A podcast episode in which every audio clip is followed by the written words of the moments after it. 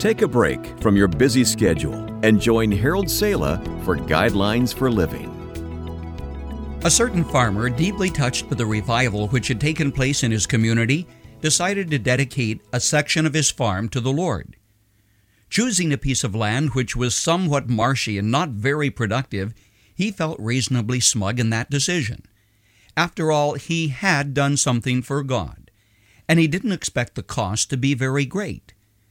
Shortly after that, however, coal was discovered on this parcel, and immediately the value of the plot, which had been dedicated to the Lord, increased by tenfold.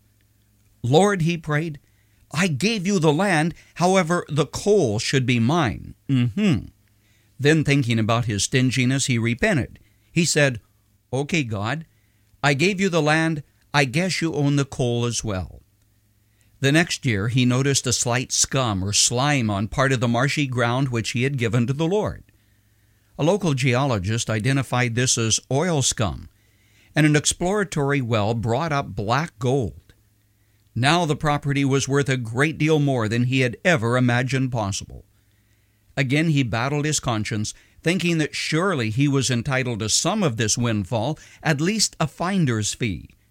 But finally he was able to say, Lord, I gave you the land and I gave you the coal. Now I'm giving you the oil as well. Shortly after oil production had begun, uranium was discovered near the vein of coal which had caused the whole problem. Now the relatively small plot of land was worth a thousand times what it was when the farmer gave it to the Lord. He wanted to kick himself for being so generous in turning this all over to the Lord. Now he really faced a dilemma. But in the end he said, Lord, when I gave you the land, I gave you everything on the surface, everything above the surface, and everything beneath the surface. It's yours, not mine. Issue closed. Almost every person who says, I'm yours, Lord, faces this very issue in some form or another. Two New Testament words defined the owner relationship between a believer and God the term servant and the term Lord. Paul spoke of himself as a servant of Jesus Christ. And from the moment of his conversion, he considered Jesus Christ to be his Lord. Under Roman law, a servant owned nothing. What he possessed in reality belonged to his master or his Lord. It was his to use, but never abuse.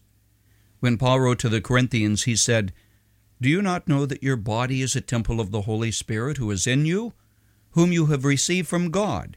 You are not your own. Those last five words, you are not your own, indicate God's prior claim on those whom He has redeemed. Included in that group were business people, families, singles, and youth, all of whom had become believers in Jesus Christ as the result of Paul's ministry. It includes you too, friend, if you have become a Christian.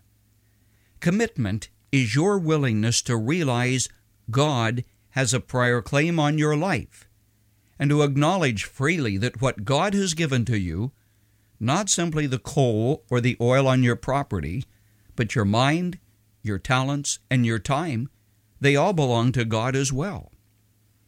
The story of the farmer who struggled wanting to reclaim part of what belonged to God is the story of every person almost every day.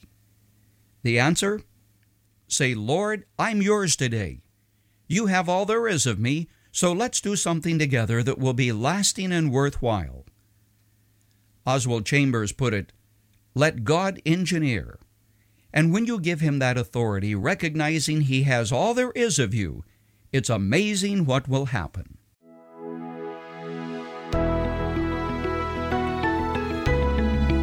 You've just heard Guidelines for Living. Visit givetoguidelines.org and become a partner in sharing hope and encouragement in Christ with others around the world. That's givetoguidelines.org. Thanks for listening, and join us again for Guidelines for Living.